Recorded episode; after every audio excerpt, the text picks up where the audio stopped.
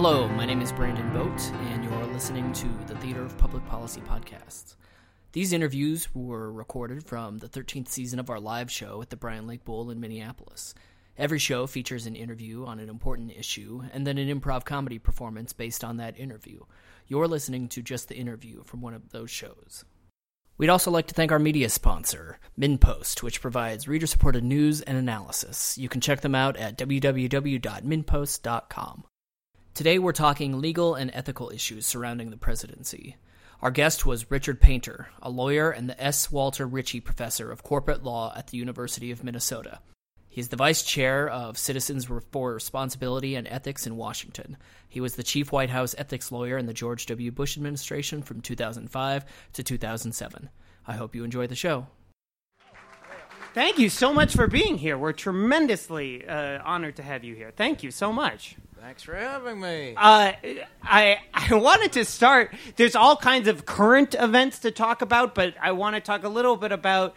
You were the chief White House ethics lawyer uh, in the George W. Bush administration. Uh, some people, a worse comedian than me, would say that co- ethics lawyer is a contradiction in terms. But can you just say, sort of, like what what was that job? What were you doing? Well. You're supposed to have some ethics in the White House. It's a, it's generally a good idea, and um, uh, you know we didn't have uh, the complicated issues they have to deal with today. For example, the president owning a uh, hotel down the street and so forth. Uh, but uh, we did have some of the same issues. Uh, for example, very very rich people who want to come and work in government. so I, for example, would have to tell Hank Paulson uh, you know, if you want to leave your job as chairman of Goldman Sachs, uh, first of all, you'll take a pay cut. Uh, we don't pay uh, a couple of million a Was year. Was that a here. surprise to him? Uh, yeah, not did, really. Did, did, he let? Oh, really? Yeah, yeah he was bummed out. And I said, look, the other thing you're gonna have to you're gonna have to sell the Goldman Sachs stock. Yep, all of it all six hundred million dollars. I, I, really I felt bad for him. Uh, I've not been in this situation having to get rid of six hundred million dollars worth of Can Goldman I, Sachs stock. When it's, we're it's saying, hard. was yeah. this actually your job? Were you like yeah. the person like, oh Hank, oh, yeah. buddy? Uh, he had talked to me before it was public that he was going to be Treasury Secretary because if he wouldn't sell the Goldman stock and give up the options, he couldn't get the job.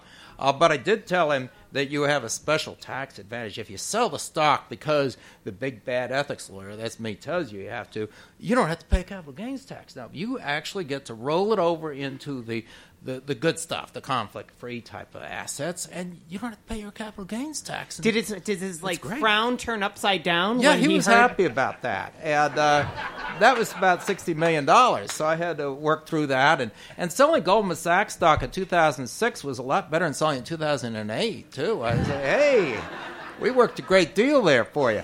Uh, now all you know, all heck's gonna fall apart, but. that's a whole different story.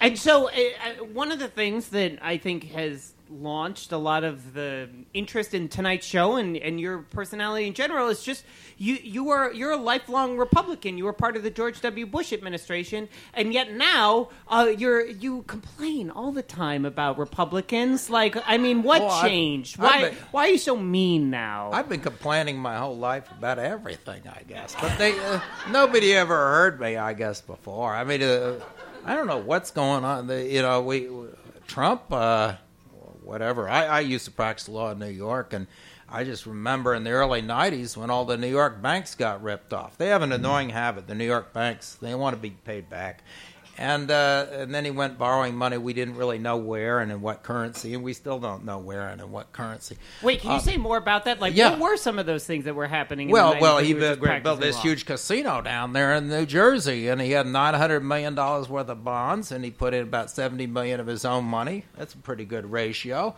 uh, and he left the bondholders uh, hanging out and dry. And, because he declared bankruptcy on yeah, those on pieces. the hotel. On he the never hotel, personally yeah. declared bankruptcy. Oh no, no, no.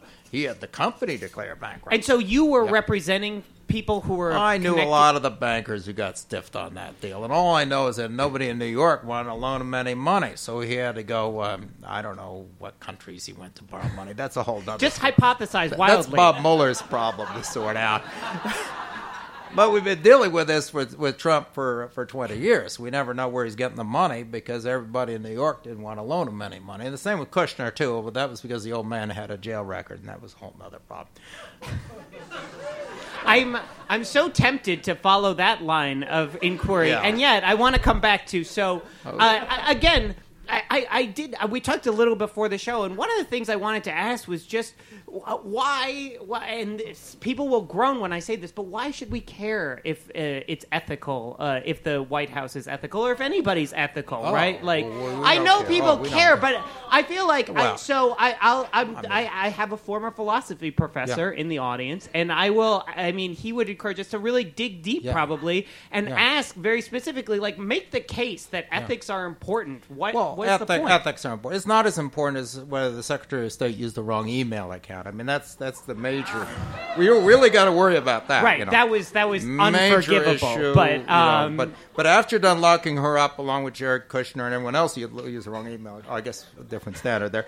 But anyway, um, uh, you know, uh, there's a problem when you got people uh, running the country and uh, uh, spending, uh, you know. Billions of our taxpayer money who have no ethics, who are just trying to uh, make themselves rich or their friends rich or their campaign contributors. And I'll tell you, this problem is going to outlive Donald Trump if we don't fix our campaign finance system. It's just one great big cesspool. It's nothing but a cesspool. Is there? Uh, you hear some folks who are defenders of uh, President Trump say, "Well, uh, people knew that he." You said it goes back to the '90s. People knew he was like this, and they elected that. They were like, "Well, he's unethical for me, uh, so that's okay then." I'm curious. I, I mean. Uh, How does this sort of like this ethics standard uh, connect or potentially conflict with the dem- democratic The standard? mock. So the theory is that the more unethical the person is going into the election, the more leeway they get after the election to uh, rob, cheat, and steal. Okay, well that's an interesting theory, but I thought we elected a president to adhere to the Constitution of the United States, and and that if he had some. Uh, uh, difficulties in his past, we might say that he would reform himself and be a good president. Now, I didn't buy a word of it, but apparently enough voters did to put him in the White House. But that doesn't mean we change the Constitution, change the ethics rules, or say that the president can have foreign money coming into his hotels and all sorts of strange things. And why the just again because we're gonna I want to talk about the the lawsuit with CREW and whatnot. Why specifically is that question of you know uh, the foreign money coming into a Trump business or a Trump uh, uh, hotel a problem? Why is that? Why should we all be concerned with that? Well, for the same reason the founders were concerned with it, they put it in the United States Constitution.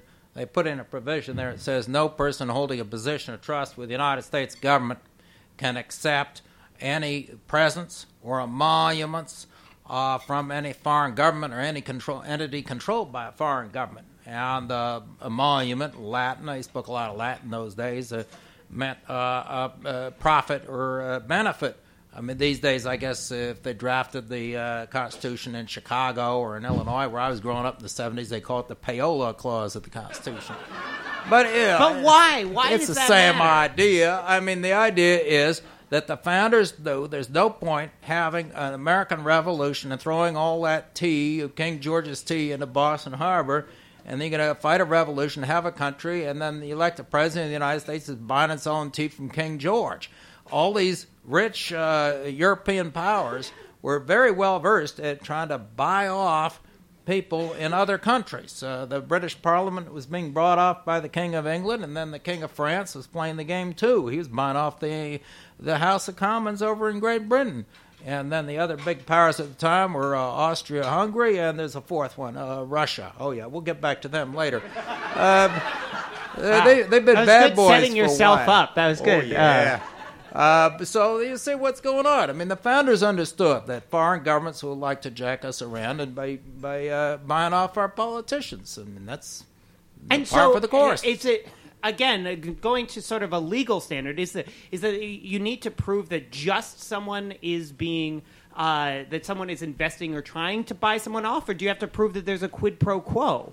Well, quid pro quo is bribery, but the problem is you can't prove the quid pro quo in a lot of these situations. That gets me back to campaign finance, by the way.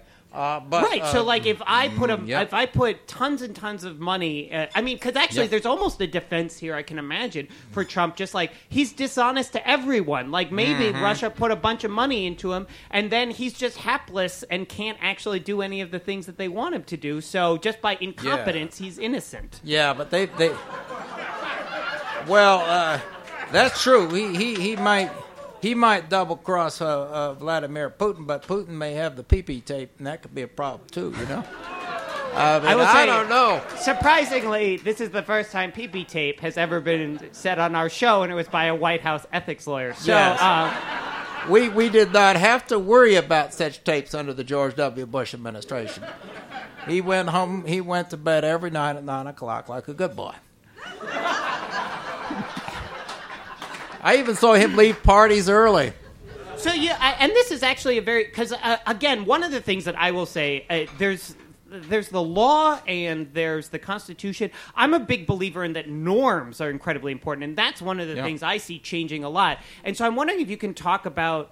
Uh, just uh, what is different from when you were in sort of the White House and what's happening now in terms of those norms? Not even worrying maybe yet about the potential breaking of laws or whatnot, but what are you seeing? Just like what you would have never even thought about it uh, at that time, and now it's just sort of like, oh well, you know, now times have changed. Well, there's plenty of bribery going back on back then. It was just campaign finance. And by the way, that was before Citizens United. So anybody who thinks that the world before Citizens United was a good one uh, really didn't live in the early 2000s. I mean, we had uh, the quid pro quos that were expected from the campaign contributors, and I'd always try try and keep the campaign contributors from getting in the White House.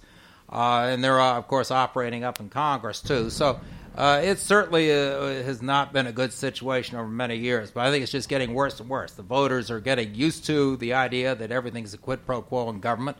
And so now we have the big fundraisers, the campaign contributors, and all that stuff going on.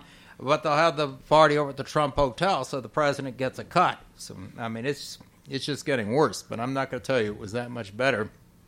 Yeah, 10 or 15 years ago or 30 years ago. Oh, good. Uh, so, um, so you're part of. Uh, I mentioned in your introduction, uh, CREW. Uh, wh- You're uh, a lead person with that. Can you just talk? So, and we've already talked a little Yep. bit about this emoluments piece. So, can you just talk us through what is this lawsuit that uh, is going through? Who is actually bringing it? Uh, and Well, we what is all- the hope? This administration has a lot of lawsuits going on, big time. Um, well, they got three lawsuits just over this issue of foreign government money coming into the uh, into the Trump business empire. One of them is our organization, Citizens for Responsibility and Ethics in Washington, and I am vice chair of that group. I also counsel on the lawsuit along with Laurence Tribe uh, from Harvard Law School.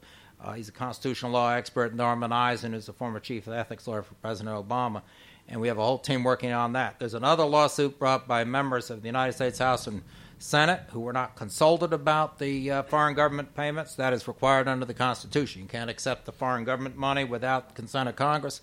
Well, these members of Congress weren't consulted, uh, so they brought another lawsuit. Now they're all Democrats. It's too bad I can't get any Republicans to agree that unconstitutional behavior on part of the president is not acceptable. See, that's a really interesting piece, though, because I, I, I do this this constitutionality piece is so challenging a lot of times because it does seem to like come down to partisanship so often, right? Like in that we uh, are furious about uh, unconstitutional things when it's the other side, which is probably Yeah. why people are so interested in hearing from you because Yeah. you're willing to call out your own side. But I guess how if you and and this is maybe a bigger existential question, but you know how how do we sort of develop that ethics standard to say we're going to call out people on our own side too when these things happen? Well, you got to do that. I, I was oh, I last about this time last year. I was looking forward to good four years of calling out uh, uh, Hillary Clinton and all this stuff. Oh boy, I mean, you know, you would have found you know some petty larceny here and there. I mean, the Mickey Mouse we had under the Clinton administration, uh, and instead I ended up with Grand Theft Auto. I mean, whoa. Um, I mean, this is a mess. Um, Yay! So uh, going back to the the, um, the this lawsuit with CREW. So it's Yeah. it is is it a it's a constitutional lawsuit? Is I, I- Well, we I are. don't have has- a law yeah, we want a judge from the Southern District of New York. We asked the judge, Judge Daniels in the Southern District, tell the president what money he can keep from foreign governments and what he can't. And it's not just the people running the hotel rooms and the ballrooms and for whatever hanky panky goes on in there, but it's also about the financing of the Trump business empire. It gets you back to this problem that in the real estate business, you need mostly debt capital. And all I know, having worked in New York and practiced law in New York, done real estate deals in New York for five years before I went into law teaching, the one thing I do know is that nobody in New York who has any money wants to loan it to Donald Trump. So the question is, who's loaning him the money? And you know, uh, is it foreign government money? And if so, uh, that needs to be sorted out. We know the Bank of China has a big loan outstanding on the uh, uh, some of his properties, and that's run by the. Do you have to i for something like this lawsuit? Well, there's two questions I have. I mean, one, do you have to prove that there's some sort of harm that Yeah, that's that's that's a challenge. Proving standing in federal court it's, it's tough, and we we have to prove that our organization is uniquely situated to bring this lawsuit, and that we've suffered harm to our mission. Uh, the second group of plaintiffs, as I say, is United States Congress uh, people. I think they have a unique argument. Is the Constitution mentions Congress? There's a third lawsuit, by the way, which is brought by the uh, Attorney General of the state of Maryland, Attorney General of the District of Columbia. And the state of Maryland was uh, one of the original 13 colonies. And, you know, you go into the Constitution, it's sort of a deal. I mean, the, and it's, once you go in, you can't get out. We went through that in the Civil War. So, so Maryland comes in and they give up all this power to the federal government. And that's the deal in the Constitution. Well, you'd expect that the uh, office holders in the federal government, including the president, would do what the Constitution tells them they can do and wouldn't do what the Constitution tells them they can't do. So we've got three different lawsuits. I'm going to see who. So, uh, talk us through what is the harm? Again, like kind of uh, going back to that Right. original piece. If the president is unethical, Mm-hmm. if uh, they are getting money from, what is the harm that you're arguing? Well, we don't know what the harm is with foreign governments, but I can imagine the various scenarios. If the President of the United States, whoever it is, happen to be dependent on China or Russia, yeah, Russia once in a while has tried to interfere in the um, in the politics of uh, other countries. They've been doing it for about hundred years. Um, and uh, that this would be a pretty serious problem because uh, the last time I looked in the Constitution, the president and our office holders are supposed to be elected by American voters, not by people from some other country. I mean, Vladimir Putin doesn't get to choose who the president of the United States is, or at least I thought that was a rule. Uh, I, I'm. I I have a. I have a few different ways I could go, but I, I actually want to talk a little bit about you personally. So, as we said at the beginning, you you're you are a lifelong Republican. We talked a little bit downstairs. You're an Illinois Republican, Yeah. which is uh, somebody said, "Wow." Well, I grew up. I grew up in Illinois. I was I was young. I went out east for a long time to school. Went back to Illinois, to teach at the University of Illinois. I grew up downstate and uh, down in central Illinois. Downstate, most people were Republicans, regardless of their views on issues. A lot of people were, and then up in except for the way in southern Illinois, it's a whole other story. Um, but in Chicago, of course, you vote early, vote often, vote Democrat, and all that. And um, Illinois is a great state for ethics. It really is. We've had. Um, I think it's a great state for ethics Oh, lawyers. absolutely. Uh, Uh, we had two two governors of Illinois, one Democrat and one Republican, serving their terms concurrently. Do you think they're in the in the federal penitentiary? Um, it's so yeah, we've had some problems in Illinois over the years. That's definitely true. Minnesota is great by comparison.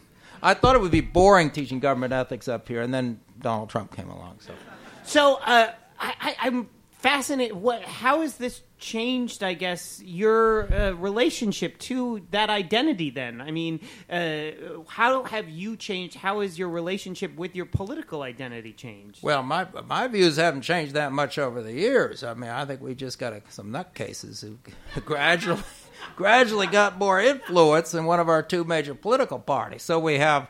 I, someone like myself has two choices. I mean, of course, you can jump ship, and then you leave one of the two major political parties in control of the real nut jobs. I mean, think about Roy Moore as president of the United States. Oh, gee, oh boy, that guy knows less about the Constitution than he does about the Bible, and that's not much. Um. So you know, this is a this is a problem. If if if all the reasonable this, well, this is how you get into this situation. All the reasonable people bail, and then right. what kind of whack job shows up for the primaries or here in Minnesota? The so does that mean you still do you still consider yourself a Republican? Well, I'm going to show up and vote in whatever primary caucus I can to try and minimize the number of nut jobs out there. Yeah. you don't you don't want to hear about my congressman, do you? I do. Uh, where I actually I don't know where you live. I live in Mendota Heights. We got a wonderful congressman named Jason Lewis. Um, now, now, Jason, now there's a deal with it, Jason. I mean, he does. He he still half the population he thinks only wants to know where they can get the next diaphragm from. So he said that publicly. Yep, yep. Oh yeah. And then he's still sort of on the wrong side of the Civil War. Well, we knew that going into the election, and then we got Jason. And I'm still wondering what Jason's going to do to fix our problems. Uh, you know, whether it's gun control or anything else. He doesn't seem to want to do anything, uh, but he's raising a lot of cash, so I guess he'll continue to be our congressman. Oh, whatever. Um, I'm just curious when you show up for like the you know uh, Mendota Heights local Republican meeting, are they like, oh God? Uh, no, boy. You go to the caucuses. The caucus is a zoo. Uh, first, you, you, you, first of all, you got to find which classroom in the middle school, whatever, the caucus is in. Uh, and uh, then uh, you go in there and uh, everyone's in a very, uh, at least last time, everyone's in a very sour mood about President Obama. I couldn't figure out what they didn't like about President Obama. Oh man, they're in a sour mood. Did you like President Obama? He's an all right guy. I didn't agree with him on everything, but at least he, you know, wasn't dealing with the Russians. I mean, he was our president. I mean, I, I didn't agree with him on every single issue, but I mean, he kept himself out of trouble. I mean, the ethics situation is a lot clearer than than the. Uh, See, this is the part, and I right after the election, I, I argued this yeah. with somebody uh, in that uh, it did seem like President Obama. You know, whatever you agreed or disagreed with his politics was a very. He lived by this ethics code. He was spick and span. He was a Boy well, Scout. He, he was from Illinois, and he didn't get indicted. I mean, gee, I, I got to give him points for surviving through the Illinois political system. And yet, it didn't. There's a part of me that's like, and it didn't matter, right? Like to a lot of people, it was like, well, he's still the enemy, or he's still, and I, and that's the part that really discourages me. And I'm, how? Well, I, I think Vladimir Putin felt the same way. So you know, the question is, are we Americans, or are we gonna, are we in order to win a political fight here? Over differences, which really shouldn't be that great, are we going to go and try and enlist a foreign power to uh, uh, to win an election. I mean, that's not the way we ought to do that in the United States. And we, of course, we have disagreements over what the role of the federal government is, or this issue or that, but. Uh, we're all Americans, and uh, uh, President Obama included, and President Trump. He wanted to behave himself. I mean, that's the problem. Uh, so I, I, and I should say in the second half of the show we open it up for you all to ask questions of our guests. But I, I guess sort of you, are a law professor and you, you work with a lot of students. And I was asking you a little before the show. I'm curious how that's changed uh, the the role of being a, a, law professor, even in the last you know eight months. Are there yeah. are there a lot more people signing up for your class, uh, no. or? Well, there are people interested in government ethics, but still people wondering whether there are any ethics in government. But I, it's it's interesting. I think our students are very engaged in in the issues at the University of Minnesota. They're going to be great lawyers, and I can't wait to see them get out in the in the world and, and serve our country. Uh, but I am not happy with the situation we have in, in government right now, and I think that our generation is disappointing. Uh, some of the younger people coming along and say, "What kind of a mess are you handing us now?" And so, what is the sort of key takeaway thing that you tell your students in terms of finding that moral, ethical compass for themselves? It's about right, what's right and wrong, not whether you're a Democrat or Republican or your ideology. There's too much discussion of that. Right or wrong you know, either you're sticking your hand in the piggy bank or you're not. And, uh, you know, either you're taking payoffs or you're not. And, uh, you know, if you're cabinet member, yeah, no, you fly the commercial air. You don't go, you know, I mean, this Treasury Secretary having to go to Europe, or he wanted to go to Europe, uh, taxpayer expense, $24,000 an hour for the Mile High Club or whatever. I mean, this is ridiculous. The Mile High Club? Okay, so anyway, yes. um, on that That's note. what he wanted to do with my money, and I don't like it. Well, on that vote, both personal and professional note, uh, please a round of applause, uh, Richard Painter.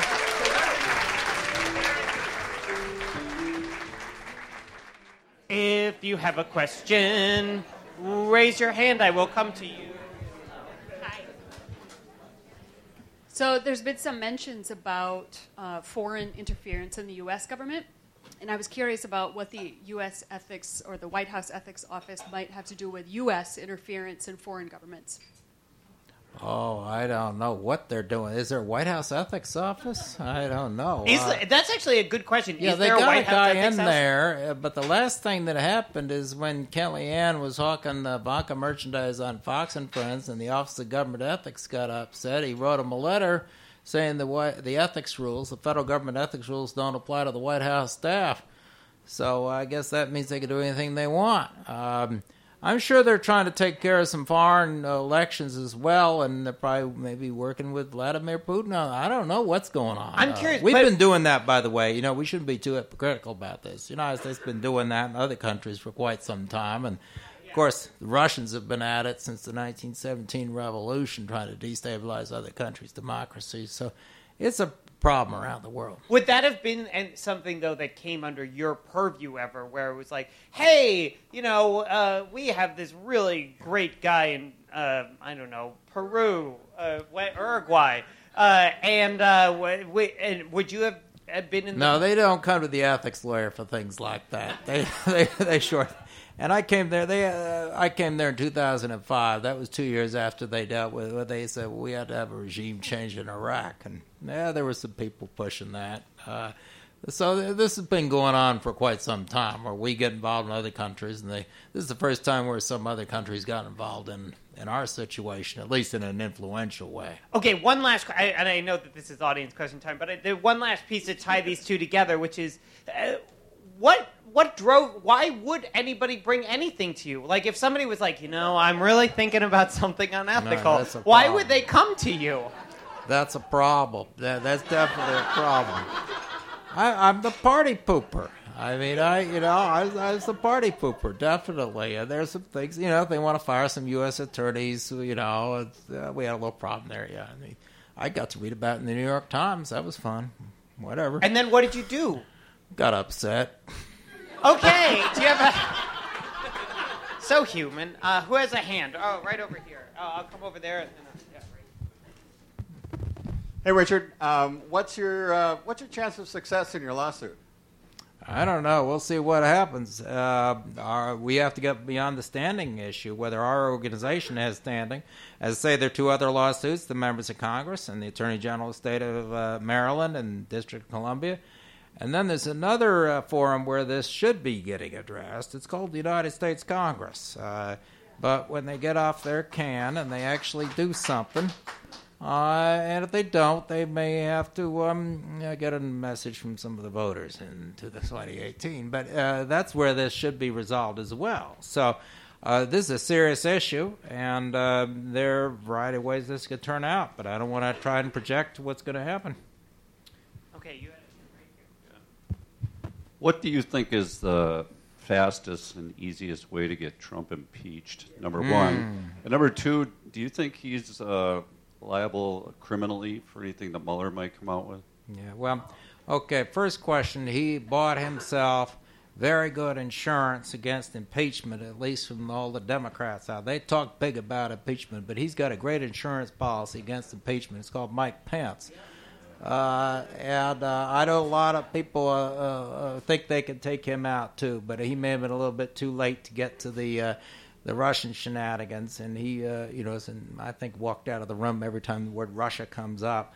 So I think he's trying to keep himself clean. So I think that's one of the realities that people have to deal with in this situation. Um, as for Bob Mueller, well, he's going to come up with what he does. I, I, there are a number of people in some serious trouble. I, I don't know whether the president whether he's going to get them for obstruction of justice or not. There are a number of people in very very serious trouble, and then the president has to decide whether to pardon them or not and uh, how to proceed. But uh, a lot of people lied about their contacts with the Russians and done some other bad stuff. So it's Mueller time.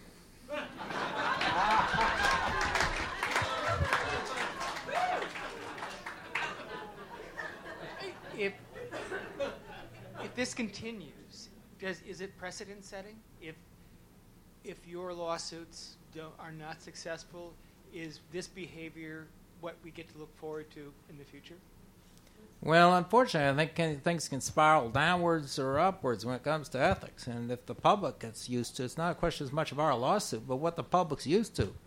I mean, if you got a tape of a guy uh, talking about uh, his approach to uh, women. I don't want to get too graphic here. I've got my kids here, but you know, oh man. Uh, if we can elect him president of the United States after listening to that tape, well, then you say, well, uh, what's next? Um, and uh, we got a certain tolerance of misbehavior by people in high positions. And if we put up with it, when we put up with the next thing. So we got to get to a point in this country where we have some standards. And we say, well, someone, you know, doesn't meet the standard, that's, you know, they, they just aren't fit for office. And I don't care if you're Democrat or Republican, it shouldn't be a partisan issue. Uh, what you know what acceptable behavior is, whether it's bribery or sexual assault or uh, taking money from foreign governments or whatever they're doing. I, I, am very willing to come up the stairs if somebody has a hand up there. Oh, good. Yes. Well, all I had, everyone was just trying to save me from uh, having to come up the stairs. Good. They do have questions up here. Yeah, this is an ethics question. So, seemed like the right guy. Um, Hillary, it seemed to me, got sullied on a couple of things: contributions to the Clinton Foundation and speaking fees from uh, Wall Street, and those got to made equivalent with Trump's ethical lapses. And I'm interested in how you see Hillary's actions similar or different from what Trump does routinely. Well, I, I've had issues with the Clintons over many years. Uh, I think there's a lot of stuff that shouldn't be happening, and I think the standards were low in the Clinton administration, and I thought that Hillary uh, Clinton should have made better decisions about the email uh, server uh, should have made much better decision about that foundation. At least I urged her in an op-ed in the New York Times that if she won the election, she should part ways with that foundation, get her family out of it, change the name, get them all out of it. And they wouldn't do that. They were stubborn as mules about that. The people in the Clinton camp, they thought they were going to win this thing. Uh, but the uh, but the question is uh, one of degree. Uh, the stuff we've had going on over the past eight or nine months uh, as I say, makes the Clinton stuff look like a parking ticket. So I, I just I'm not happy with Clinton. Uh, I think Bernie Sanders had a point, but the problem is we're feeling the burn right now, and I'm not too happy about that either. So, so I, and this you do a lot of um, you do a lot of media appearances beyond this one, uh, and I've done a few. Uh, and I, I'm just because I mean a big part of this was that uh, it felt throughout the campaign like there there almost had to be sort of a, a, uh, an equivalency, like oh well, you know Trump is bad in this way, but Clinton is bad in this way, or and and I'm wondering again as uh, somebody who actually teaches ethics, how do you how do you sort of try and set a, a scale or some sort of compass for folks to say, uh, yes, this is problematic, but it's totally different than this. Well, I mean, it's a question of degree and how bad things are. I remember years ago, I had a student say, "Well, uh, gee, what President Franklin Roosevelt did with the Japanese internment was bad as what the Germans did during the war." And I said, "No, it wasn't. The facts are, are very, very different. That doesn't mean that what happened with the Japanese internment was right. That doesn't mean the Supreme Court of the United States was right. We were wrong, and we should learn that. But we, we need, do need to understand in ethics that there is uh, matters of degree and proportionality and uh, the impact on people's lives of what goes on. How many people were hurt by the fact that Hillary Clinton used the wrong email server? I, I, I don't think the Russians even got in there. Whereas, look, Jared Kushner's running around with with a phone where he's probably already been talking to the Russians, so the thing's probably compromised. And I don't know what he's been doing with it. So just in the first couple of months, we learn about that. Uh, the problems in this administration have been extraordinary, uh, and that doesn't mean you have to defend uh, whatever the Clintons did. But I'm really getting awfully tired of hearing about Hillary Clinton eight months into the into this administration, and the president of the United States is talking about Hillary all the time, and it's like, wait a minute, do your job, buddy. Uh, other hands? Did I, was there another hand in this row somewhere here? I'll just okay just had, um, and I think you've talked about it throughout, but the issue becomes something that seems so apparently wrong, guilty, and yet we're at a point where we can't seem to move forward and get something done about it. Can you talk about the barriers for something that just seems so obvious regarding ethical violations within the current administration? Well, the uh, biggest barrier right now is Congress because the way the founders envisioned it in the Constitution is that Congress would be a check on the power of the executive. And I think we've been willing to let the executive branch get away with an awful lot. Of course, it all depends on who's in power. I think Democrats for the past eight years were, you know, very big on executive power and, and executive orders and all that. Republicans under President Bush and so forth. But when we expand executive power, um, uh, you know, things like the travel ban and so forth. I mean, there's a lot of power there in the White House that's being used without consulting with Congress, and that's very problematic. Second problem is that uh, the uh, president has a lot of control over the members of Congress of his own political party because he sends the message that uh, if they don't, if they try and exercise any type of oversight uh, with respect to the administration or stand up to them, that they'll run some uh, you know right wing nut job against them in a in a Republican primary. I mean, I, I can always find a Roy Moore in Minnesota to run against any of our congressmen if I wanted to, and that's the message. Yeah, you could always find them and uh, put some Bannon money behind them. So the message to all the Republican members of the House from Minnesota is you got to back down. I want them just tell me I'm just trying to keep my head low. I mean, okay, but that's not what the uh, the founders envisioned. They didn't draft the Constitution saying that the president's violating the Constitution. The members of Congress should keep their head down. And it's Uh, not, not I'm just- working. historically, though, can you? Uh, again, it, I, I worry about depressing the audience, but it, has there been a point when you can point to that we've people have risen above that partisanship? Because even when we look back to something like Watergate. You know, that was a period when people, uh, the Republicans really didn't turn on Nixon until he was like it, he was just sunk uh, more or less Yeah, it took a politically. while. It took a Uh, while. So, uh, how uh, is there ever been a point when we've just sort of said, like, yeah, this is ethically terrible, and regardless of politics, we'll rise above that and point it out? It takes a while. I mean, with Nixon, uh, definitely they had to have the smoking gun. But then again, Nixon, uh, um, uh, I mean, he was a crook, uh, but he was our crook. He wasn't them the Russians. He didn't have the KGB do the Watergate job, at least. I mean, there was some redeeming. That's, that's almost qualities there. endearing, I guess. I don't know. There, there's some redeeming qualities there, as they say. He was our crook. Uh, I mean, I don't know. I mean, it took a while. McCarthy, it took him forever to boot him out, but at least the uh, rational wing of the Republican Party eventually got the upper hand. I mean, McCarthy was sort of the 19 uh, late 40s, early 50s version of um, of uh, Steve Bannon. And by the way, his lawyer, Joe McCarthy's lawyer, Roy Cohn, went back to New York after the McCarthy Army hearings, set up a practice, and ended up representing Donald Trump. He was Okay. a piece of work. I got a question right here. Yeah. What's the uh, ethics behind presidential pardon? A presidential pardon? Yeah. Well, I guess you can pardon anybody. You can't pardon yourself. I, I, I've looked at that. I don't think they can pardon themselves. Uh, I think a pardon requires you have to pardon somebody else. But under the Constitution, they can pardon whoever they want. Uh, president Gerald Ford, who I think in many ways a fine president, but he found out the hard way that if you uh, deliver a pardon that the voters don't approve of, you know, don't want to run again for president. Uh, so, uh, uh, but I think President Trump could pardon anyone he, he wanted and have it be an effective pardon. I think there'd be a big price to pay if he starts pardoning people in connection with a Russia investigation. Uh, but then again, I thought there'd be a big price to pay if he pardoned a racist sheriff out there in Arizona. And can't believe it. that guy's talking about running for Senate. Uh, man. Okay, Josh, do you want to jump? in? Yeah. Yeah, so I know there's not a definitive answer, but there's a part of me that wants to go, what's it going to take? If, if you're gonna if you're gonna mock a reporter during during the campaign and no one's gonna worry about that, if you're if you're going to if you're gonna talk about women and no one's gonna worry about that, and then you're gonna come out and you're gonna tweet these things, you're gonna say these things, and then you're gonna have a staff that says, well, what he meant to say was, and then he says, no, I actually did mean to say that, and then they come out and they say, well, his heart's in the right place. Mm-hmm. At, at, at what point does someone stand up, or what does he do that is so ridiculously bad that hurts people?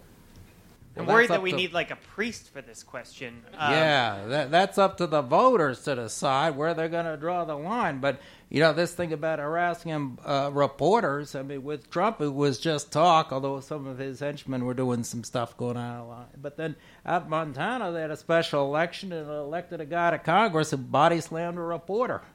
I mean, that's ridiculous. I mean, that, But his heart was in the right place. his heart was in the right place. Okay, Well, I got a the question right here. Reporter lost a nice set of glasses too.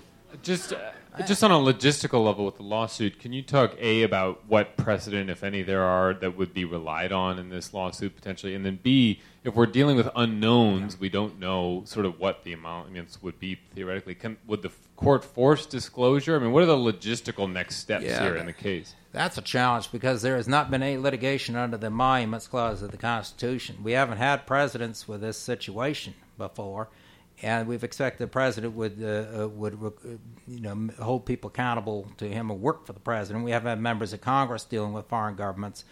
Uh, so uh, we don't have a, a precedent in the, in the courts, um, and so it's up to the judge to decide. If the judge decides that any of the plaintiffs here have standing, the judge is going to have to look at the facts and then tell the president which payments uh, comply with the Constitution, which ones don't, and then enter an injunction and tell the president, okay, here, this stuff you can't have. Now there are various ways to do it. He can give it to his kids. He can legally do that. I don't think it looks good, but under the Constitution, he could transfer it all to his kids, or he could sell those businesses that deal with foreign governments. Uh, there are a range of different solutions to this. Um, he could also decide he doesn't want the job and would rather play golf. But I guess he's doing that anyway. But um, you know that's the problem. Uh, he, the judge is going to tell him here are the options, and you know you, you- then then you got to do what the judge says or appeal it and go all the way up to the Supreme Court or whatever. But and we had that with the Nixon tapes. And if the president is told to do something by the Supreme Court, he either does it or takes a hike. I think that's what Nixon realized. Uh, I have one more right here. Yeah. I think with this administration, we've kind of put a magnifying glass on ethics in a way that people are paying attention to more in detail than they have before. And we've kind of realized that there's a lot of areas of ethics that aren't codified, that we've kind of relied on gentlewoman, mm-hmm. women and gentlemen handshakes type of thing. Is there anything now with you watching this administration with your history that is there something we should try to codify more? Because mm. ethics really only seems to have power if you get if you care about negative press and you care about not getting elected again. But if you don't have that as a consequence we don't really have any other consequences to hand out and a lot of people feel helpless It's a big problem. I mean, you mentioned uh, you know, gentlemanly handshakes. Well, after listening to that Billy Bush tape, I thought there's no gentleman in this business anymore. I mean, this is it, we're we're in a, in a in a world where where standards really have declined in terms of ethics. I don't know if more rules are the answer. The answer is the public being willing to stand up for basic decency and say no. And you know, if you if you want to behave this way, that's okay in some other place down at the corner bar or something. But you're not going to do that in the White House. And uh, you know, we're not going to have the president trying to run a hotel at the same time as he's running the country. Take your choice. And uh, the question is, what is the public going to stand for? And if we put ideology, a political ideology, or views on abortion, or whatever the issue is, that seems to be getting people all worked up above certain basic concepts of decency uh, and ethics in government, we're going to get a pretty crummy government because everyone's going to come along and say, well, it's more important that, you know, I win on this issue. You know, I need an extra couple of machine guns in the closet, so that's much more important than than uh, the caliber of the uh, people we have in office. And that's what we got right now is people put ideology and issues before uh, basic ethics standards, so we get what we deserve. So to that po- uh, point, I, I often ask uh, guests as a closing question, you know, what should people who are here tonight do if they if they're very motivated by this, if they care a lot about this? And but I kind of want to change it because I'm guessing uh, that there's a lot of folks in this audience who are sympathetic uh, for political reasons uh, about some of these issues as well. So I, I almost want to extrapolate it farther. If we're buying into you know the notion ethics are important beyond sort of like this particular moment that it's that it's actually bigger in some ways than this particular administration who maybe we agree or disagree with what is it that we should do? What is it that how should we sort of march forward into the world and think about uh, what our role is in trying to hold everybody or all our leaders accountable to that? Well, vote and get involved in political parties, uh, both political parties, and make friends with people in the other political party. Uh, we have two political parties in this country. We cannot have one of them be abandoned, to complete nutcases. I mean, we're going to have two good political parties. That's where democracy is going to function. You're not just going to have one that works. Uh, because what's going to happen then is the voters eventually going to choose the other because we do not want one party rule. I've seen enough what goes on in Chicago to know that. Uh, you don't want one party rule. You want two good parties, and uh, people ought to get involved in the political parties and hold the uh, the office holders accountable. And just because someone belongs to your political party doesn't mean you put up with shoddy ethics. And it, it just gets worse and worse. And uh, you know, 20 years ago, we had a president who lied under oath about his sex life. He shouldn't have done that. It was wrong. He should have been impeached, but it was wrong. We just said it was wrong and moved on. But you know, we got to understand the difference between right and wrong. And now we have lies that are a lot more serious, a lot more damaging to the country. If we don't draw the line somewhere, uh, it's just going to get a lot worse. Uh, and that that's up to us as voters. Uh, it's our country. On that note, please, a big round of applause. Richard Painter.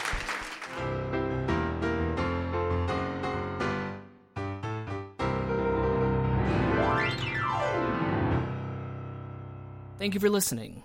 This show was recorded live at the Bryant Lake Bowl in Minneapolis.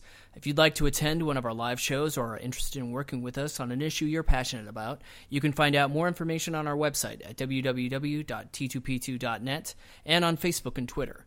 Also, if you enjoyed the show, please tell a friend about it. Thanks.